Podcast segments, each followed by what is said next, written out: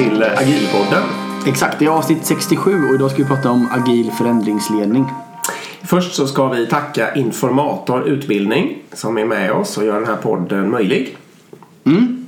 Eh, verkligen, gå in på agilpodden.se, klicka på informatorloggan, anmäl er till några av kurserna.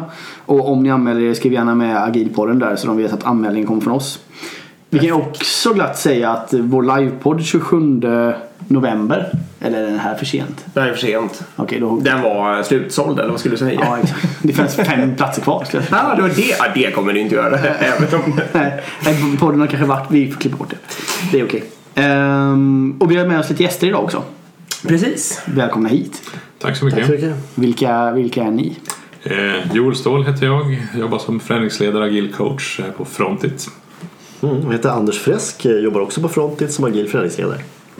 Vad passande ändå, i och med att vi ska prata om agil förändringsledning. Vilken lycklig som, slump. som, en liten, som en liten händelse. Ehm, ja, men vi kanske ska börja med det. Vad, vad är förändringsledning? Det är ju ett sätt att hjälpa till att, eh, så att säga, få människor att göra en resa. Från där man var, det man kände, det man tyckte, det man gjorde till något nytt tillstånd som förhoppningsvis är bättre. Och eh, det här är ju inte eh, så himla lätt och det är ju ett problem som eller en utmaning som har funnits i alla tider och antagligen kommer finnas ganska länge till. Eller vad säger du Anders? Jo, men jag håller med dig. Men också att det, ju, det handlar ju om att eh, få ut den nytta man faktiskt avser. Med att inte bara eh, göra en förändring och sen så åker vi tillbaka till ett gammalt eh, tillstånd utan faktiskt eh, komma till ett nytt läge den, och få ut den nytta man faktiskt önskar. Slutan. Mm. För precis, man har ofta ett syfte med förändringen. Man gör inte den för att den är rolig kanske bara. Ja men den köper jag. Nej, precis. Man gör, ja, nej, man gör den inte för att den ska vara frivillig kanske. Eller liksom man vill ju få med sig så att större delen av ens organisation eller vad det nu är för någonting eh, gör på det nya sättet. Ja exakt. Man tenderar ju alltid själv veta varför man vill göra det men ofta är man ganska dålig på att berätta det eller kommunicera det så, så att detta varför liksom blir förstått av de andra som ska vara med.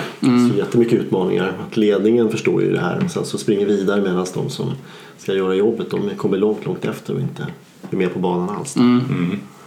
Ja, det kanske är en självklarhet. Men en klassiker är ju att en ledningsgrupp sitter och jobbar med en fråga i hur länge som helst. Som ett halvår eller något sånt där. Och alla har vant sig hur mycket som helst vid tanken och funderat hur mycket som helst. Och sen så kommer man och säger nu ska vi göra så här så här. Eh, På någon timme eller någon workshop eller något informationsmöte eller skickar ut något skit och så tänker man sig att alla snabbt ska fatta alltihopa. Det är en liksom. klassiker. Det är en klassiker. Och man är nästan förundrad varför folk inte förstår. Ja, Eller hur? När de har haft en mognadsprocess under lång tid. Som Ja. säger. Och sen är det ju dessutom för varje individ så är det ju väldigt olika hur man tar till sig det här. Och eh, olika lång förändringsresa. Jo, det är alltid det här what's in it for me. Hur påverkas jag av det här? Och det tar ju en tid att smälta och ju mindre information man får desto mera annan information kompletterar man med att skapa själv och det är då farhågor får liksom utrymme. Eh, så det är där om man får kommunicera alldeles för smalbandet inte berättar det varför utan bara som du berättar, man berättar vad ska hända. Eh, det är ju då, då du får liksom eh, ryktesspridning och Förändringsmotståndet. Ja, precis. Allt det där som du själv genom att du inte gör de här rätta sakerna egentligen triggar igång fällor som vi känner till sen ja, tusentals år eller på att säga. Jag måste bara om nyfikenhet fråga. Hur ställer er ni själva till förändring? Är ni bra på liksom att själva acceptera förändringar eller? Ja, ibland så inser man att man måste. Jag håller på att banta exempelvis. Jag lyckas gå ner fem kilo och insåg att nej, jag borde faktiskt gå ner väldigt mycket. Ja. Och det är bra att göra förändringsresor på sig själv också för det är då man går igenom alla de här faserna. Ja, just det. Eh, och liksom för, för, känner på alla motstånd och, och, och allting liksom. Så gör det själv på dig själv först. Och sen kan du göra det gentemot andra med andra. Men om man ska krispa lite på Eriks eh, fråga så, så att säga. Om, eh, när ni blir utsatta för någonting som man kan uppfatta. Alltså när ni blir utsatta för en förändring som inte är självvald och den åtminstone kan uppfattas som negativ. Hur reagerar ni då? Som, eh, som vi alla reagerar. Där är inte liksom förändringsledaren annorlunda. För, för först och främst är man alltid människa. Ja men så är det ju. Men det är ju jag tror det är speciellt när, när det är en krissituation. Alltså, då är man ju mer mottaglig. Är man i någon sorts eh, ganska välbefinnande tillstånd då är, då är man inte så mottaglig, då är man inte så sugen på och då, då trycker man därifrån sig. Så att de tillfällen som jag har jobbat med förändringsledning och det faktiskt varit kris då är det ju, om man ser utifrån ett förändringsledarperspektiv så är det faktiskt kul att jobba med förändringsledning för då är man med ett helt annat eh, Alltså lätt att få Ja, människor att ta till sig förändringen. Jag förstår det. Det, det är också svårt. Jag det- menar, det är svårt att driva kostnadsbesparingar om man gör eh, x antal miljarder i vinst. Liksom. Ja.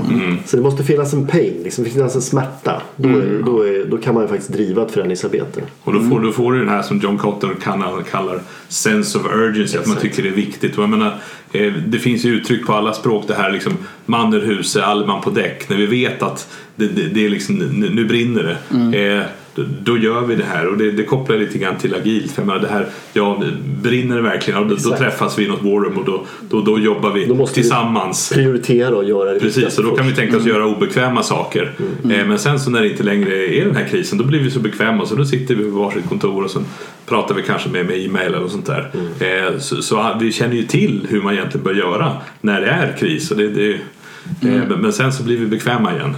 Så det måste till lite kris för att det ska vara förändring. Mm, för att det ska kunna liksom ta fart. Annars är det svårt. Vad- Ska vi gå till den där äh, rollen eller vad man ska kalla det för? Eh, Vad är en förändringsledare? Ja, precis. Ni båda sa att ni jobbar med det. Liksom, eller det är Ja. roll. Den är lite lurig den beskrivningen av rollen. Ja. Det är lätt att tro att tar man in en förändringsledare så har man någon som driver den här förändringen. Ja, det verkar skönt. Det är jättebekvämt då, som chef. Men tyvärr är det ju inte riktigt så. Nej, så det, är det, är- det är ju faktiskt chefen eller cheferna, ledningen som måste driva, som måste vara de riktiga förändringsledarna. Den förändringsledaren som man hyr in eller har i organisationen kan ju vara en facilitator, kan metodiken och strukturera upp det här men själva driva och beskriva varför vi ska göra det här. Det måste ju vara någon av ledarna i företaget och organisationen. Och som liksom en ledare som finns i organisationen har du kännedom om personerna, om utmaningarna.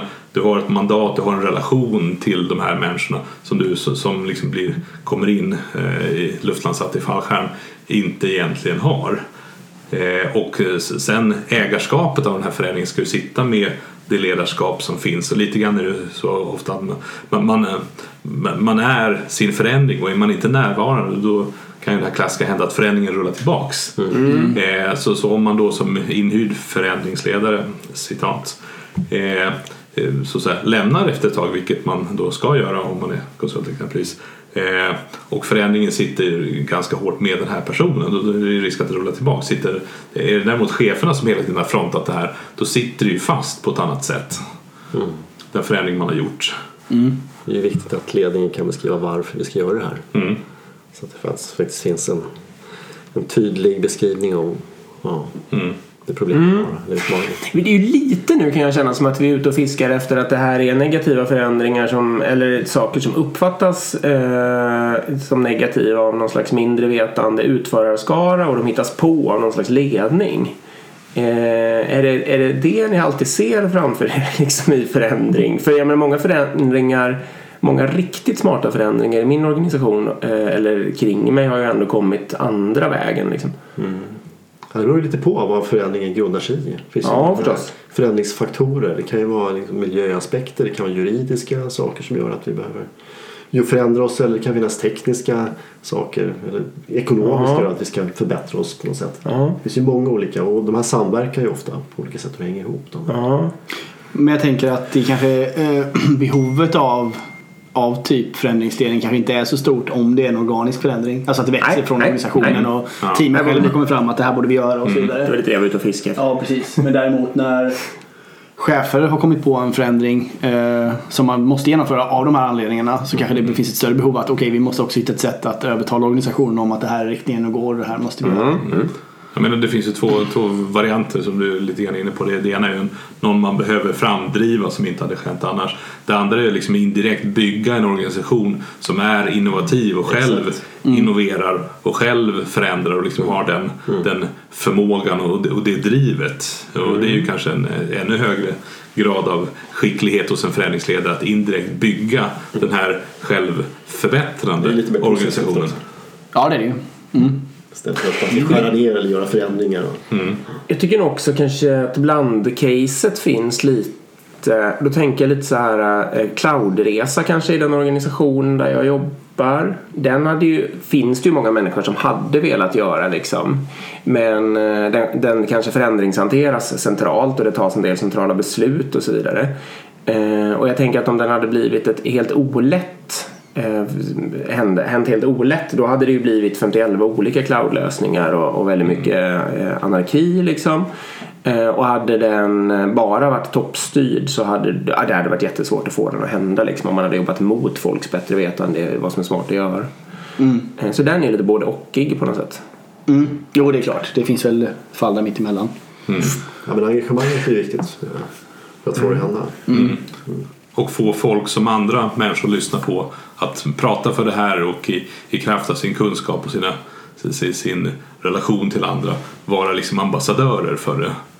Det, det tenderar att vara ett bra sätt att få liksom en hävstångseffekt som förändringsledare. Att eh, det är inte bara jag som pratar för det här utan det är med, med, eh, med, er som ambassadörer då eh, så- som, som också pratar för det här eh, så, så lyckas jag få, få en ännu större drivkraft i förändringen då. Och då måste det naturligtvis vara någonting som makes sense på något sätt. Där ni då i kraft av er kunskap och er liksom påverkansmöjlighet kan liksom stå genuint och säga det här är verkligen bra därför att. Ofta gör man ju det. Man identifierar ju vissa personer som man vill ska vara ambassadörer i resan. nu. Som kan vara med och driva det här. Som är informella ledare eller som har djup kunskap inom något visst område. Vad, vad är typiskt en sån här förändring eh, som ni jobbar med? Har ni några exempel liksom på vad det kan handla om?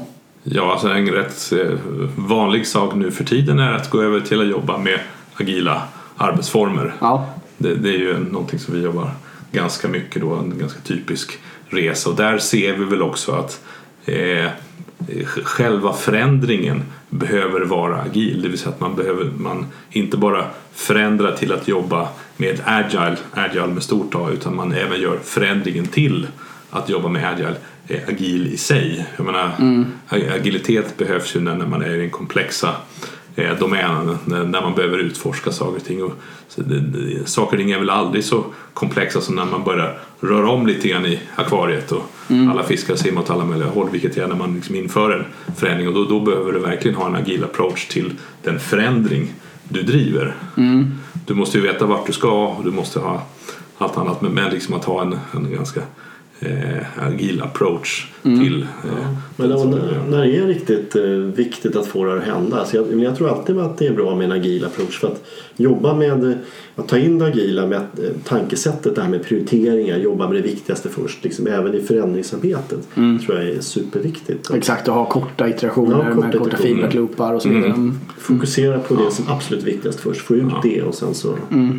Så att det, det, det har vi ju varit inne på. Är att det, det agila arbetssättet är ju liksom klockrent. Att jobba, den metodiken att ha med den i förändringsarbetet är ju stor nytta med. För du vet aldrig exakt vad som kommer hända när du ändrar si, ändrar så, sätter ihop det här teamet eller bryter isär i två, två team eller provar ett nytt sätt att jobba och allt möjligt. Det, det är så mycket osäkerhet du ger dig in i så de här feedbacklooparna du nämner är så oerhört värdefulla. Det, det är utforsk, ett utforskande arbetssätt i sig med förändringsarbetet.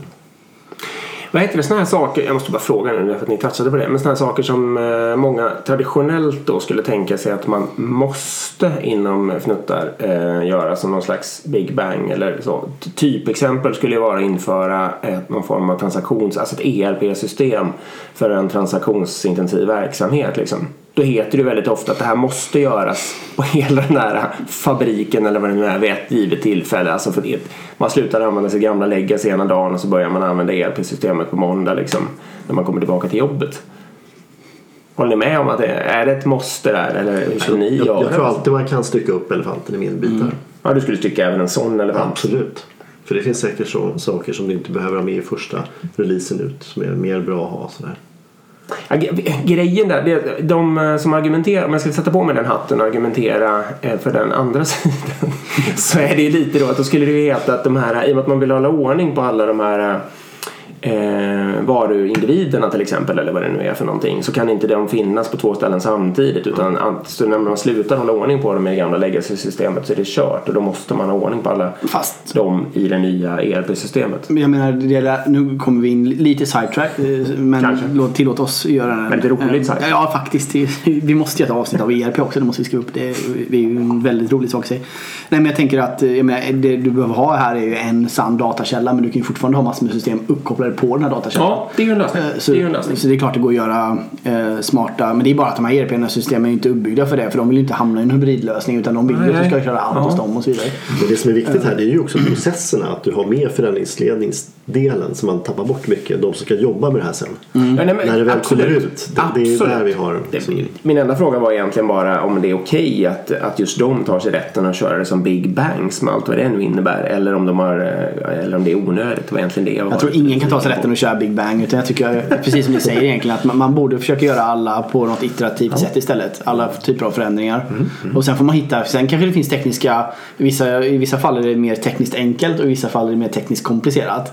Men, men eh, jag tycker fortfarande att det, är- det är eftersträvansvärt i båda fallen. Mm. Men vad som ändå flika in att processen och arbetssätterna runt, runt det här nya införandet. Det är där man ofta tappar bort saker och ting. Och det är där man missar förändringsarbetet. Och de som ska jobba med det här sen, de kanske fortsätter att jobba precis som de jobbat tidigare. Eller försöker. Men försöker och då blir det ju jättefel. Man har missat själva förändringsarbetet med att jobba med processarbetet och hur, hur man faktiskt utbildar och, och de ska förstå varför vi ska göra det här på ett annat sätt. Och men det där är ju en annan utmaning med att köra Big Bang förutom att det vanligtvis är Big och sen blir det Bang. Eh, och och det, det är ju det att ska vi förändra och liksom, eh, jobba på ett annat sätt och ta till oss ny kunskap. Vi kan ju inte ta en elefant på en gång utan vi behöver ju ta små steg hela tiden och vänja oss med, med det nya så att, det fortfarande, så att vi fortfarande gör rätt hela tiden och agera på det nya sättet och då får du de här effekthemtagningarna och liknande. Och vi, vi har ju en begränsad input-buffert hur mycket nytt vi kan ta till oss. Så det är väl en, en till anledning till varför vi bör dela upp elefanten lite grann. Vad tycker ni om, jag måste bara fråga det, just eh, i agil transformation och de här stora ramverken som börjar komma, till exempel SAFE då? Jag tänker de förespråkar väl nödvändigtvis inte just den här metoden att testa sig fram och göra det iterativt utan det är lite mer Big Bang, att man ska döpa om alla roller och man ska liksom Ja, så är det ju verkligen. Ja, och det är frågan om eh, alla som gör safe, kör de inte less egentligen? Jag vet inte. Alltså li- lite mer den, den utveckla, experimenti- utveckla vad du menar. Jo, att eh, rekommendationen att testa det här för det här har vi eh, testat och det funkar bra. Testa inte det här. Mm. Buzzword av de här. Eh, så, att eh, jag menar, var- varje verklighet är, är lite annorlunda. Så man kommer till att transformera det här, transformera det här. Det är olika människor, det är olika system. Eh, allting. Jag menar, ja, det är bra med ett ramverk. Men ett ramverk är inget komplett hus. Utan man måste liksom bygga på saker kring med det. Och, det, är naturligtvis bra att det finns liksom gemensamma namn så att, så att A heter A och B heter B.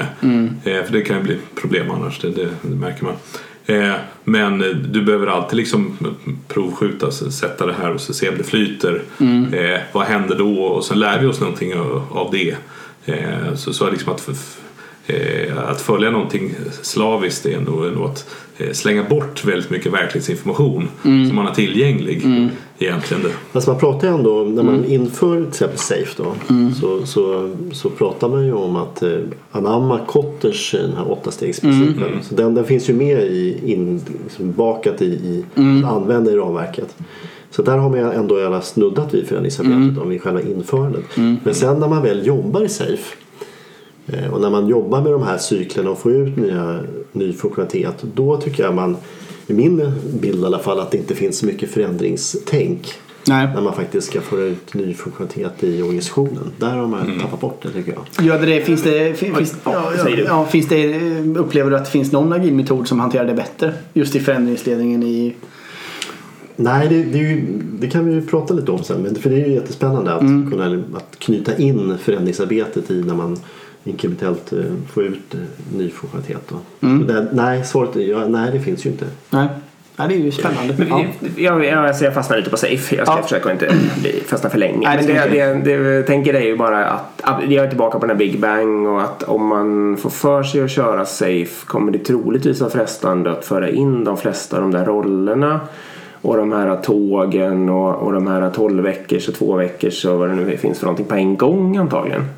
Ja, det, Det öppnar är ju det liksom inte Ja. riktigt Nej. för, för någon form av inkrementellt. Det öppnar ju inte för ett agilt införande. Vad jag kan inse i alla fall. Då det måste man beror ha på ganska man- mycket våld på det hela liksom. Eh, Alltså du behöver antagligen göra någon sorts cut över punkt liksom. Nu, Ja. Från här börjar vi. Men Eller du behöver kanske inte göra på hela organisationen på en gång. Du startar väl med ett tåg. Mm. Och sen när det är uppe och lirar då kör du nästa tåg. Så du kan slicea på den. Jo, Du okej, måste ju ha det är liksom, teamen som fungerar med agil metodik först och sen så ändå så på något sätt så kan man ju ändå bygga upp det successivt. Då. Mm. Så Sen har ju Safe som ramverk eh, ändrat sig också från 4.0 till 4.6 exempelvis. Eh, du har ju fått med eh, väldigt mycket Don Reinertsons Lean Product Development exempelvis. Jag tycker Kotter är ganska nytt i det här också. Så de, har- de har plockat in massa saker i ramverket som har gjort det bättre.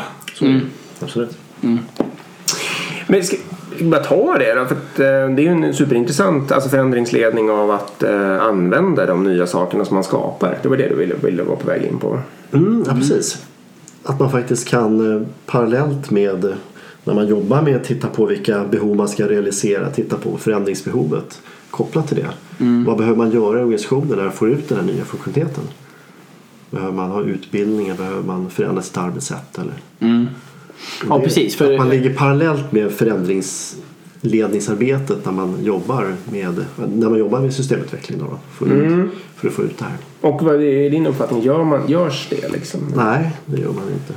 Generellt inte. Alldeles för lite. Ja.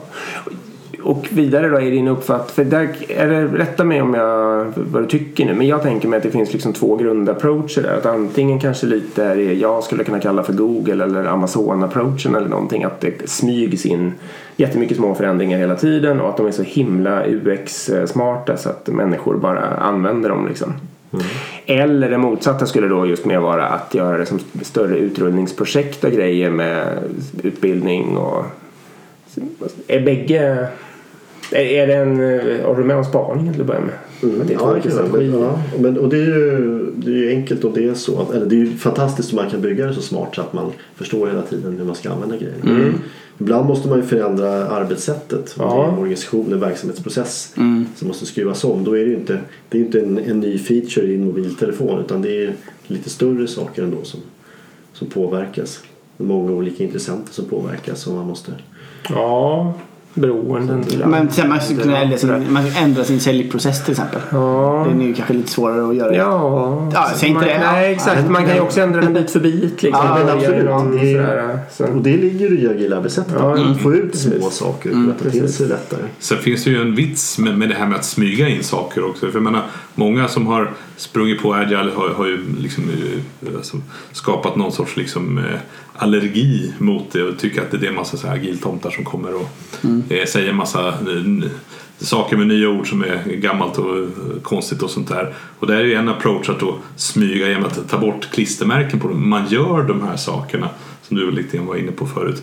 Eh, man gör de här sakerna som man, vill- man vill göra i Agile fast man säger inte att det, det kommer från Agile utan man bara gör det. För mycket är ju liksom common sense som man då har satt namn på. Ibland är det, har det funnits jättelänge.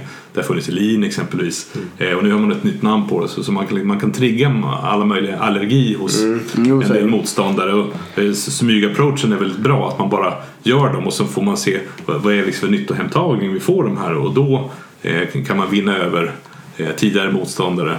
Jag tänker att liksom grundprincipen i agila arbetssättet. Ja. De är ganska självklara man väl, om man har ett, ett pressat eh, läge och man ska få ut ny funktionalitet. Då är det ganska då är det ganska självklart att man behöver prioritera och dela upp saker i mindre delar. Det är ju ganska uppenbart. Då behöver man inte prata om de olika begreppen som man slänger sig med. Det är så lätt. Nej, och då, då kan du skippa alla möjliga religionskonflikter liksom, utan bara göra det som behövs. Men tillbaka till, eh, för om man tänker, eh, om man tar ett utvecklingsteam eh, idag och för tio år sedan ungefär så är ju liksom releasehastigheten mycket, mycket snabbare. Eh, Vilket gör också att vi releasar väldigt, väldigt mycket mer förändringar i de system som finns, eller hur? Eh, Och om man inte då tar de här som kanske är bäst i världen just på att smyga in grejer och testa på få användare för att sen öka på på den, på den sättet. Utan de som bara releasar ut egentligen. Som de allra flesta företag gör.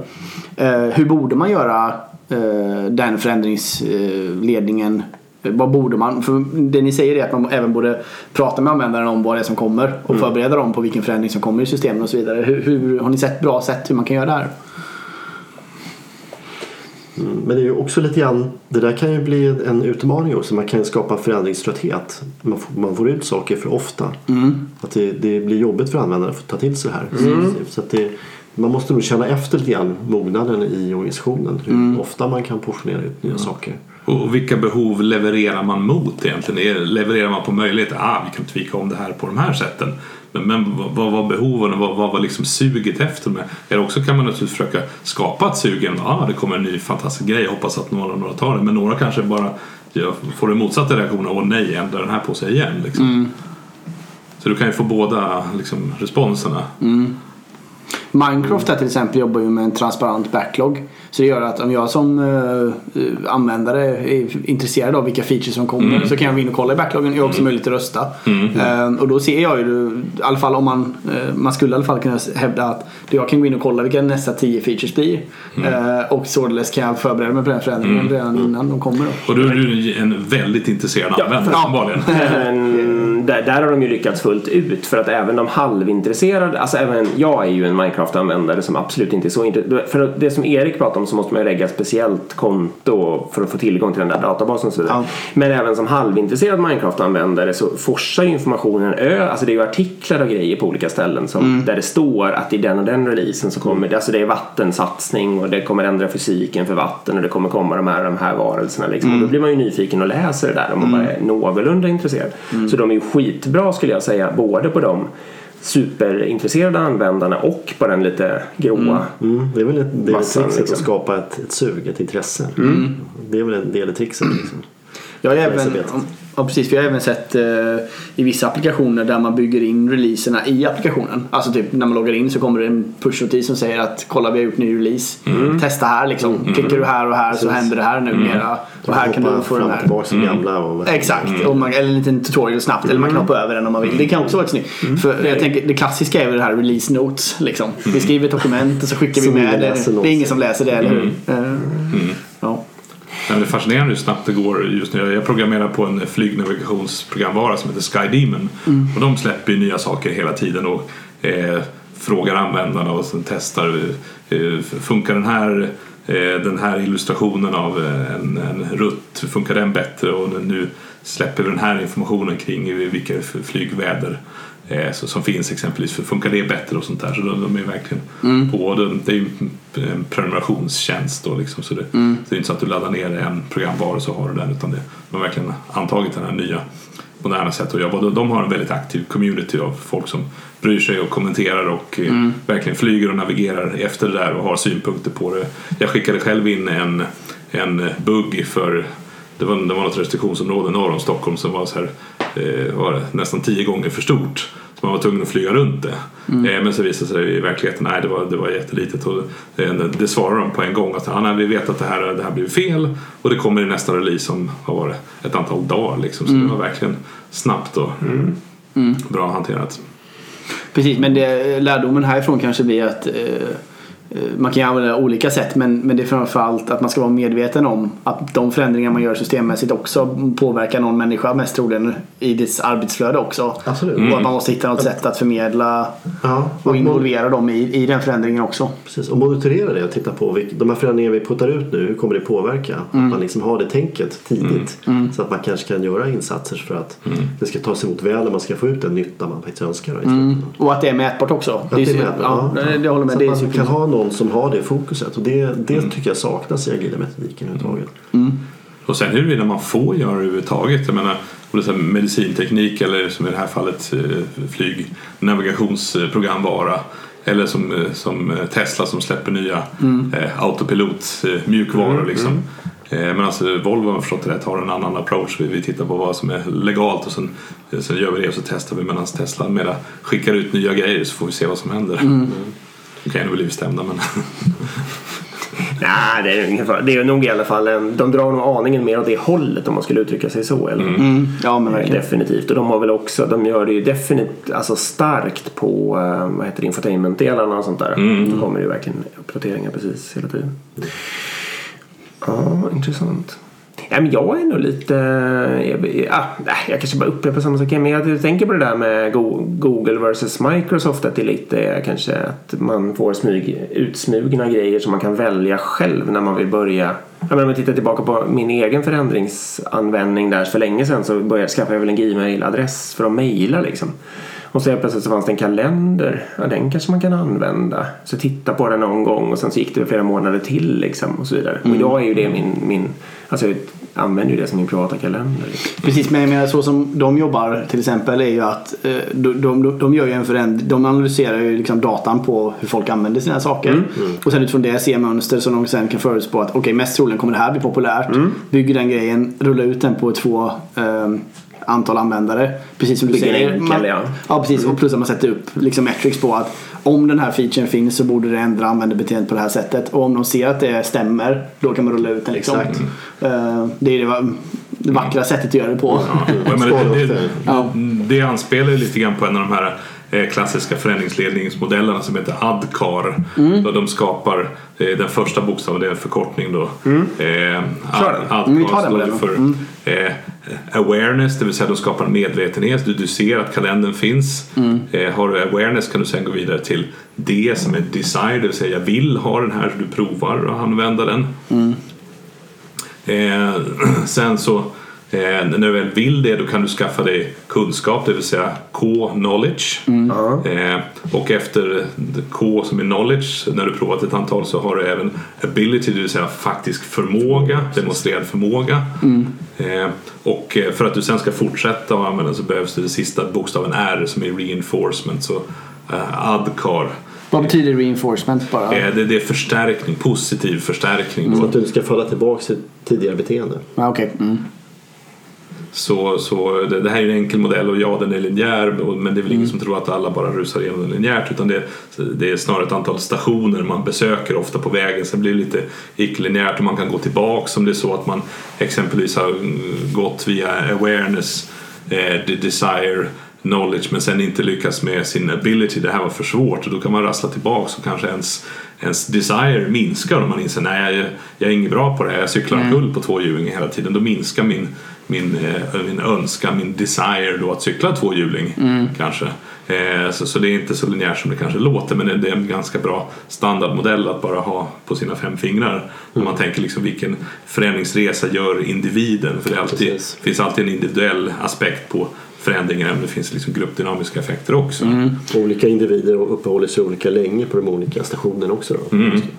Precis, men det där är en modell för att förstå individens förändringsresa. Eh, men kan man även använda den om vi ska göra en förändring nu här, jag är chef och ska göra en förändring i mitt företag. Kan jag använda den modellen att göra min förändring igenom då?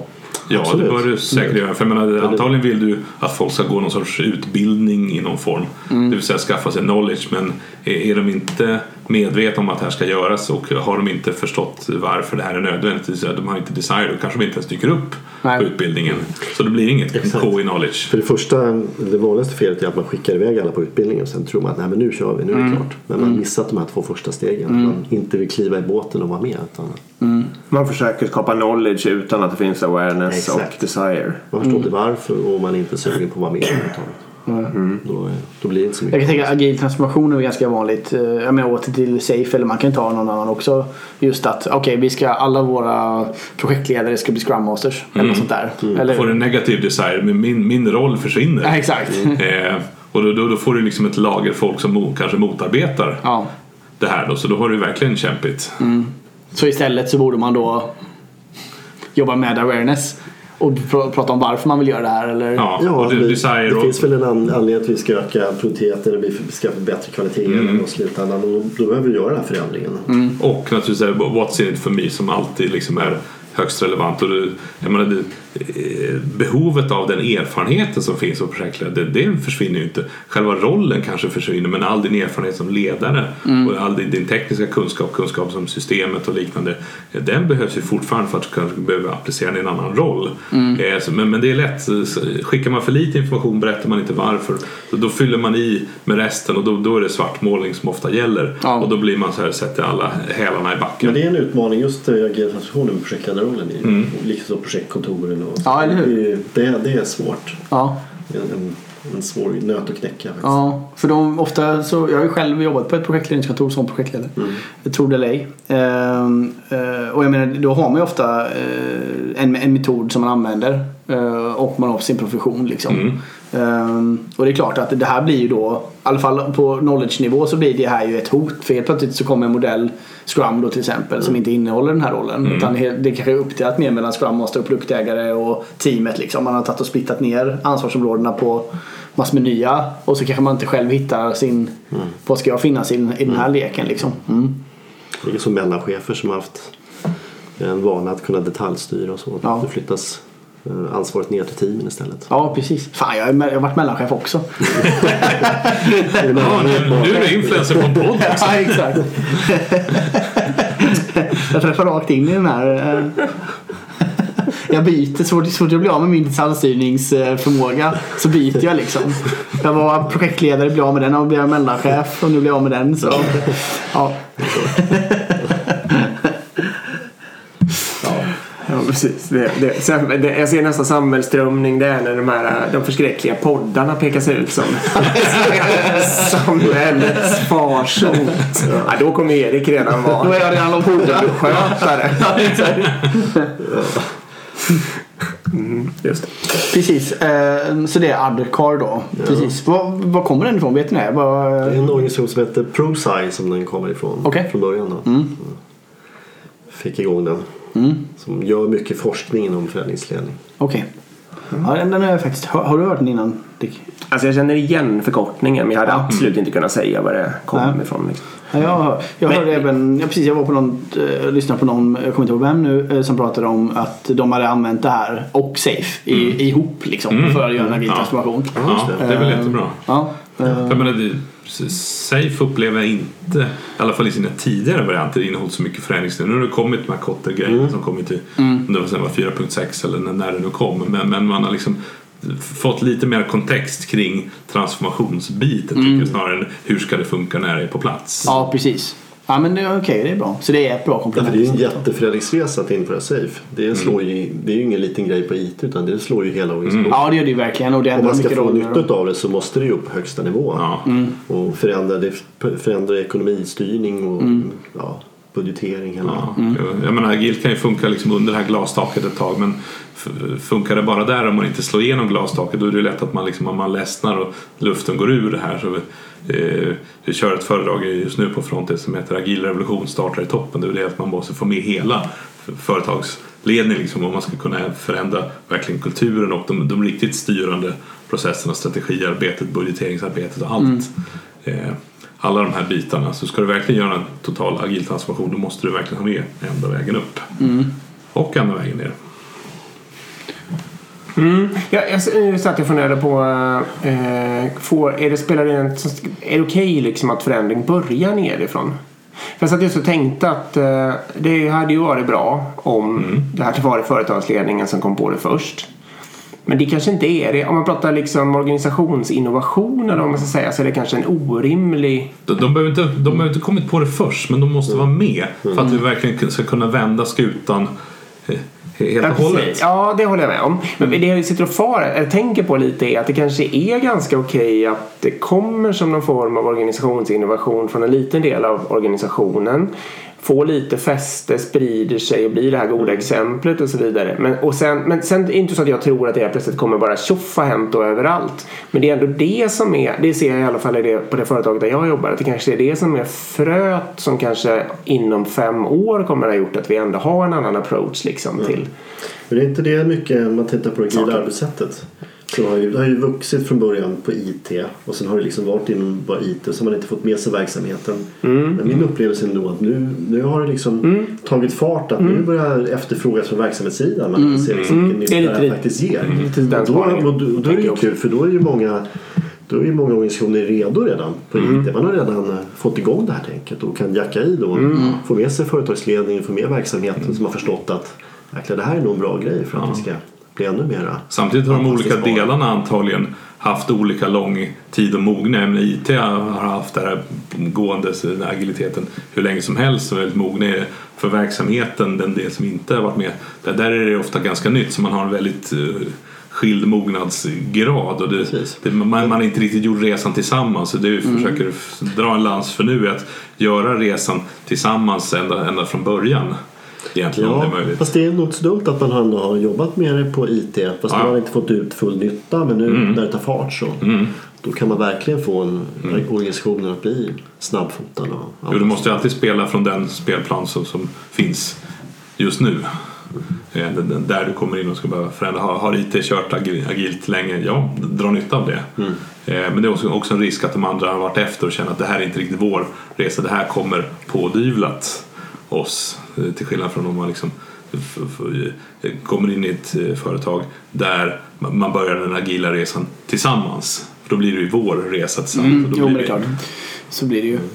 Jag tänker att eh, lite eh, kommentar på det du sa Dick där egentligen. Eh, jag tänker att alltså, mycket innovation även i arbetssätt och så vidare eh, kommer ju sällan som ett majoritetsbeslut uppifrån. Nej men precis. Utan det börjar ju nästan alltid, alla smarta grejer börjar ju i en minoritet i någon mån. Eller hur? All innovation, det är någon människa som kommer på någonting och försöker övertyga någon kollega om att fan, det vore inte det här bra. Och sen växer det där till sig.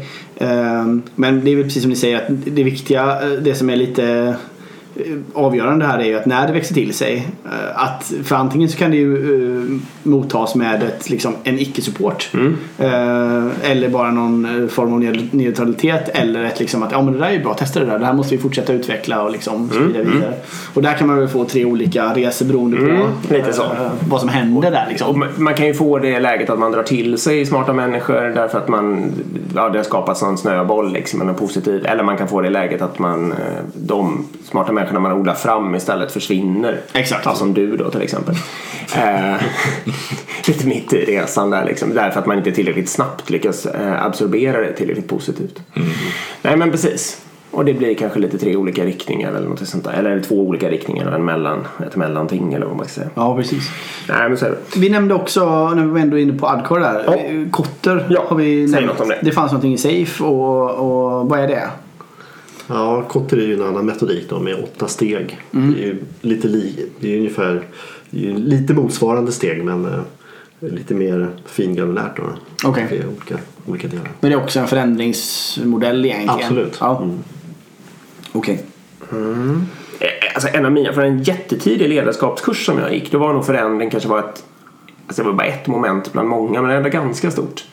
Och en av de sakerna som jag absolut starkast kommer ihåg, det var ju att eh, det som ni nu då kallar reinforcement, att man eh, normalt sett alltid undervärderade eh, energimängden man la på det och la alldeles för mycket energimängd på de här tidiga stegen. Eh, och därför tappade förändringen liksom. Att man i själva verket skulle ja, lägga någon energi som man orkade med i början förstås för att förklara och, och skapa awareness och alltihopa. Men att sen när man tror att man är klar, det är då man ska komma med sin stora trumma. Energislägga. Exakt, sin Ja, energislägga. Då måste man ha kvar den liksom. Eh, för att det ska få fäste. men- Men det, ja, det var nog väldigt klassisk, alltså sån eh, hierarkisk förändringsledning förvisso. Mm. Man skulle få igenom saker som folk inte riktigt vill. För jag tänker också i, inom agiliteten så har vi en del eh, mo- självmoment. Jag menar typ, jag tänker självorganisering till exempel. Eh, Eller att, eh, ja men självorganisering både i att vi självorganiserar våra team. Men också självorganisering i typ att ja, men vi har fyra förbättringar, vi sätter en i varje hörn, alla får gå dit, dit man vill jobba liksom.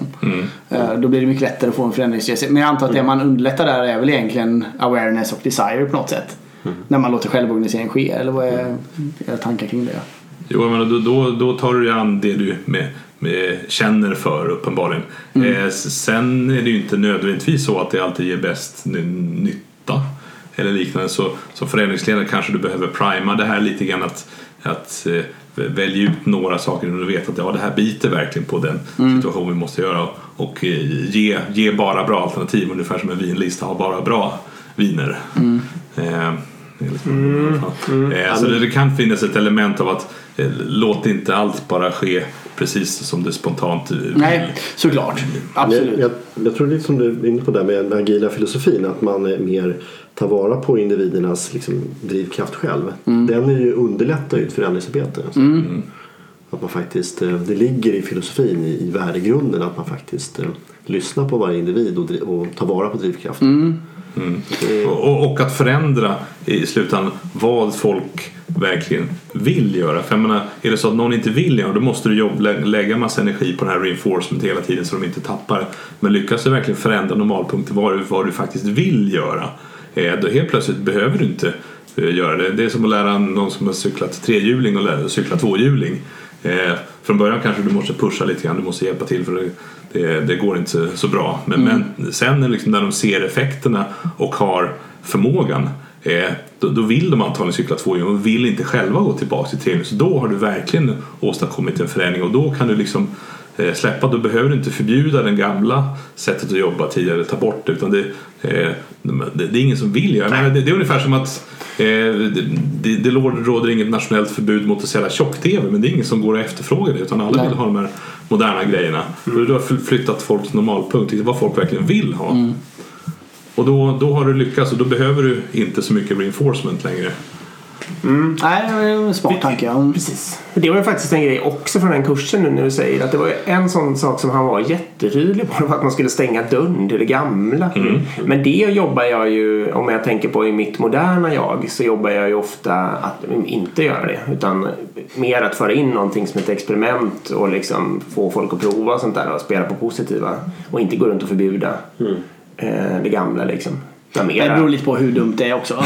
Det beror, mycket, det beror mycket på massa saker. Men jag inser det att det, det var en annan kontext på den tiden än vad det är nu. Liksom. Det Ja, finns ja, andra ja. förutsättningar faktiskt. Ett annat, ledarskap. Eh, Och apropå det som Erik, eller som vi pratade om med självorganisation också. Att, eh, min erfarenhet är att som, jag som chef kanske ofta, tidigare i alla fall, har oroat mig för självorganisation. Men eh, det misslyckas nästan aldrig när jag väl vågar göra det. Liksom. Nej. Så är bara syfte och riktning lite tydligt så eh, rasslar det ju liksom. Och blir ofta smartare än vad jag själv hade tänkt på. Ja, precis. Och man, men man kan sätta upp principer också. Alltså, Ja, de här principerna borde vi tänka på. Alltså, visst, om vi ska skapa team så kanske vi inte ska skapa ett team med bara kvinnor och ett med bara män till exempel. Men, men grejen är att de principerna behöver man sällan heller för att människor tänker på det också. Ja, men, men om man är rädd av sig så kan man sätta upp lite principer för att säkerställa att det inte blir allt för dumt. Ja, men det, det är väldigt modig ledare du målar ut. Den som verkligen vågar säga jag kommer inte på den bästa lösningen utan liksom släpper loss all den hjärnkraft som finns hos de här personerna. Om de sen får prova och eh, använda kraften i den feedback som kommer av att man faktiskt satt någonting i sjön.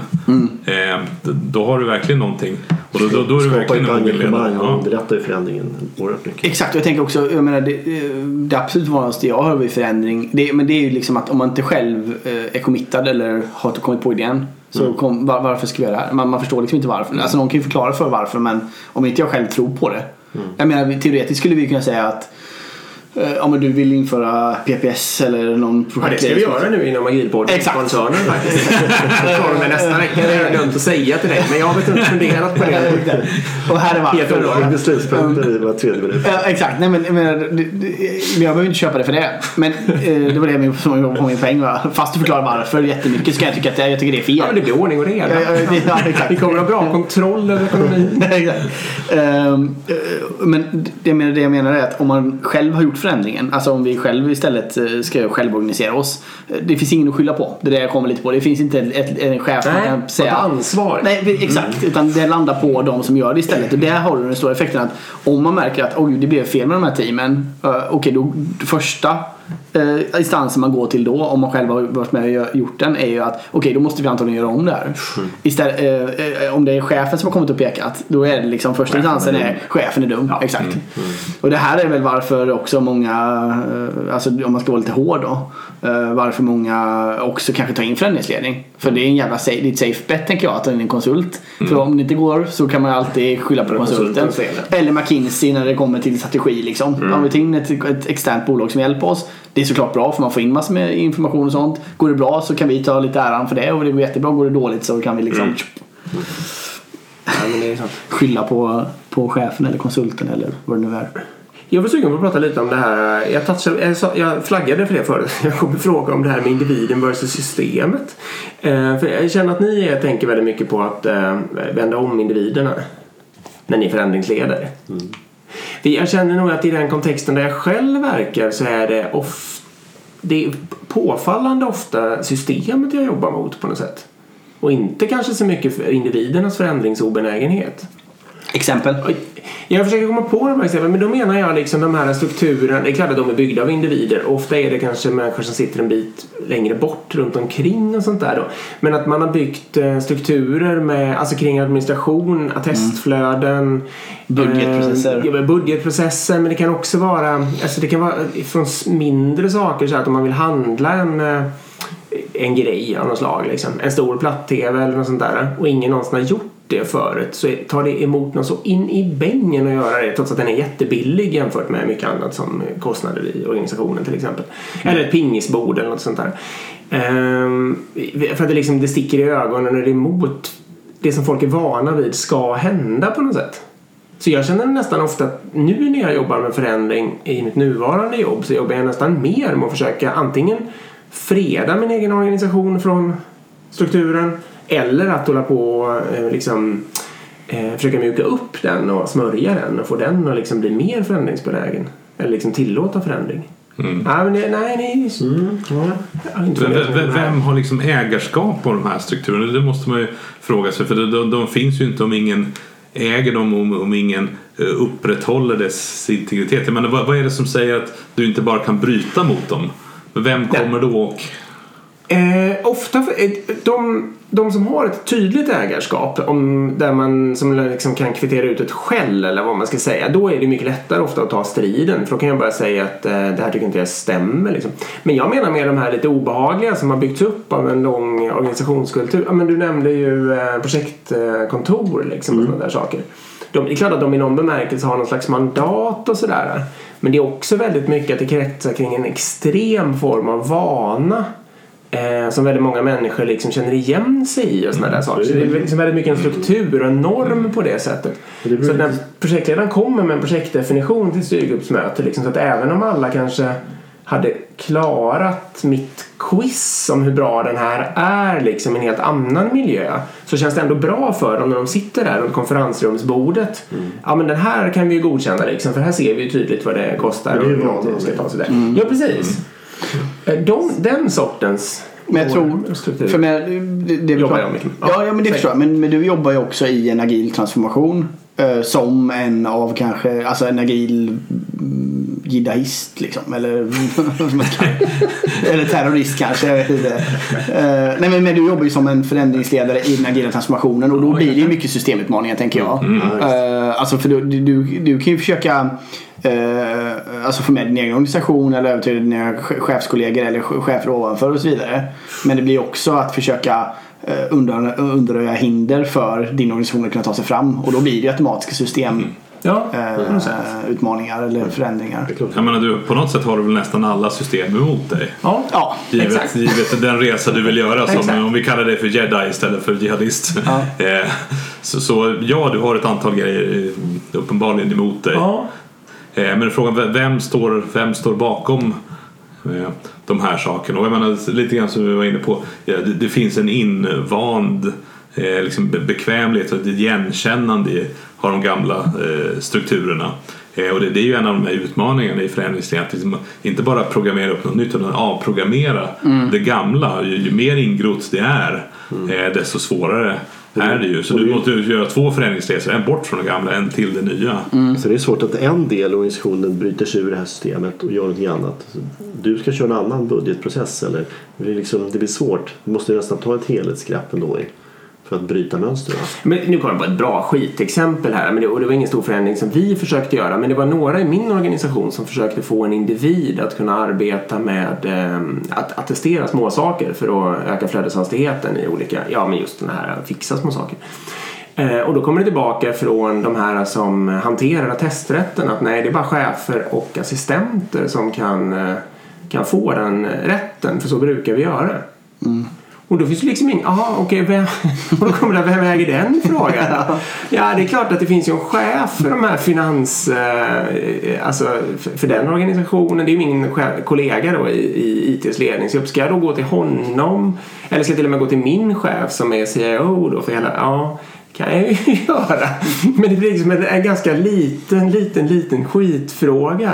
Eh, det, Men det är ganska symptomatiskt. Stanna då liksom. Då stannar hela den... eh, Eller det, nu, vi, klart vi försöker igen på ett nytt sätt. Men, men det är sånt jag menar liksom. Det var ett ganska bra exempel. Men då får, måste du jobba med... systemet sitt, sitt, sitt mandat och i, i det här. Det är ju- det ju- Där kom det ju åt den här rädslan. Nej, inte ens alltså. Ja, men de har ju varit av med makten där. Att attestera det. Nej. För de, de skulle ju, om vi, om vi hade ljugit och sagt att den här personen var assistent till exempel så hade ju inte blivit nej. Det var strikt rollstyrt. Ja, Ja. exakt. Men jag menar, du måste jobba med Adcar här va? Du försöker göra förändringen utan att... Du måste ju förklara för dem varför. varför? Jo, ja, ja, men det är inte ens de. De har ingenting med det att göra överhuvudtaget. Det är det jag menar med det är det jag kallar för systemet. Det är vi försöker göra förändringar av vår egen verksamhet som alla är med på. Den här personen som ska göra de nya arbetsuppgifterna är positivt inställd till det och de runt omkring är glada över att få hjälpen. Mm. Så helt plötsligt så bara, nej, det gick inte. Det tog stopp.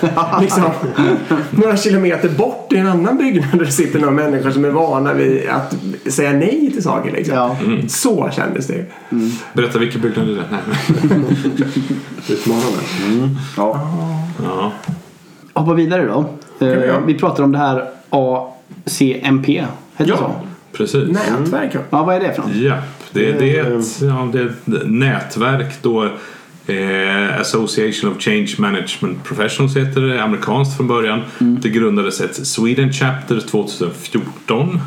Där vi båda är medlemmar. Aktivt varit med sedan början.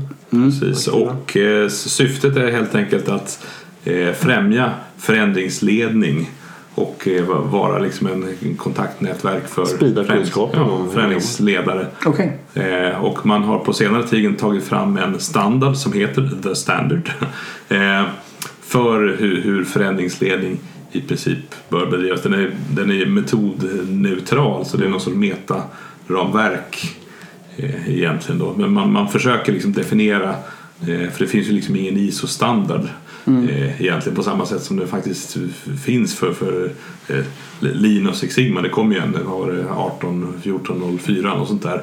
Men, men just för förändringsledning så finns det ju Det liksom inte ingen att något hålla sig till. Så då, då tog man fram en sån. Eh, Okej. Sa du Joel vad ACAP stod för? Association of Change Management Professionals, alltså förening för de som yrkesmässigt jobbar med förändringsledning. Och det är ganska aktivt här, det är baserat i Stockholm. Eh, Men det finns över hela världen. Ja, det finns över hela världen. Så Sweden Chapter är baserat här i Stockholm. Sen finns det chapters då i många delstater i USA men även liksom spritt över hela världen egentligen. Hela världen. Okej. Och det fanns en hemsida där också, eller hur? Ja, precis. Eh, eh, acmpsweden.org tror jag att det Okej. var. Där kan man gå in och läsa mer om man känner att det, där var intressant. Och där vill man vara med. och det finns träffar det någon gång i månaden och sådär. Man, man kan gå dit som gäst. Så, eh, väldigt trevligt. Erfarenhetsutbyte. Det är mycket, många som jobbar praktiskt med förändringsledning som är med. Mm. Okej. Ja. Ja, just det. Oj, precis. Det var ju otroligt roligt. För av slump ska jag ju prata på en sån här frukost om. Och jag, jag kommer inte ens ihåg vad det här hette riktigt. Jag tyckte det lät lite vagt bekant när ni pratade om det. Så jag kollade i min kalender och det var ju ett ACMP eh, frukostmöte. då. Får vi gå dit och lyssna. Eh, Ja, det får ni göra. det jag kommer att ha gjort det när avsnittet eh, släpps. Jag kan berätta sen vad som. Bra. Har vi, vad har vi mer? Känner vi oss liksom att vi ska börja runda lite? Har vi något avslutningsvis vi vill ta? Något ni vill säga mer? Ja, men jag tänkte just, vet om vi har varit inne lite grann på det, men det här med att eh, den agila metodiken passar ju så bra när man jobbar med förändringsledning. Vi har väl pratat en del om det. Men att man styckar upp förändringsarbetet i kortare cykler och jobbar med utvärderingar. Precis de här delarna som finns i agila eh, arbetssättet. Det är så bra att dra nytta av det när man jobbar med förändringsledning. Man vill understryka det. Jag tycker det är så pass viktigt. Mm, det blir ju slutklämmen där. Alltså själva, för vi döpte ändå avsnittet till agil förändringsledning. Så det var det vi menade då helt enkelt. Och de här områdena har ju så mycket att vinna på att gifta ihop sig med Ja, varandra. precis. I och med att när du skapar förändring eller när förändring sker så, så är, är det ju väldigt komplex domän och då, det är då du har störst nytta av agilitet. Så de har verkligen mycket nytta av varandra de här områdena.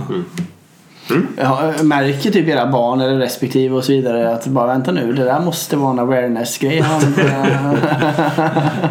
Han- Det gäller att se upp här nu när jag. Ja. Jag kanske... Kanske. Har ni, har ni skilt er någon er? Så här, hur eh, började ni droppa det då? Lyssnar de på den här podden förresten? Vi kan ta det efter. Vi tar det off mic, det är okej. Eh, Ja, det här är bra. Ja men då så. Ja, Då- vi kanske klara. Jag tror vi tar en runda där. Supertack för att ni, Exakt. ni kom och hälsade på. Ni får gärna puffa för Ja, något också. men inte för något. Ja, besök gärna någon av Vasa MPs träffar. Väldigt trevligt och eh, mycket intressanta människor. Ja. Ja, men... eh, Nej, inget annat. Nej, bra. hacmpsweden.org. Eh, Och Erik kommer snart säga att ni ska köpa våran bok. ja, exakt. Gå in och köp vår bok. Eh, det gör man enklast eh, på typ Adlibris eller Bokus. Eh, boken heter Agile for Business. Eh, den finns också på Instagram, Agilpodden. Ja, precis. Och där kan ni nå oss också. Eh, Och ni kan mejla oss på agilpodden at gmail.com. Om ni vill fråga något. Och så tackar vi Informator också eh, avslutningsvis för Ja, att tack ni är med mycket. oss. Och tack till alla som lyssnar. Hej! Hej då! Ja, tack. Hej. Tack, hej.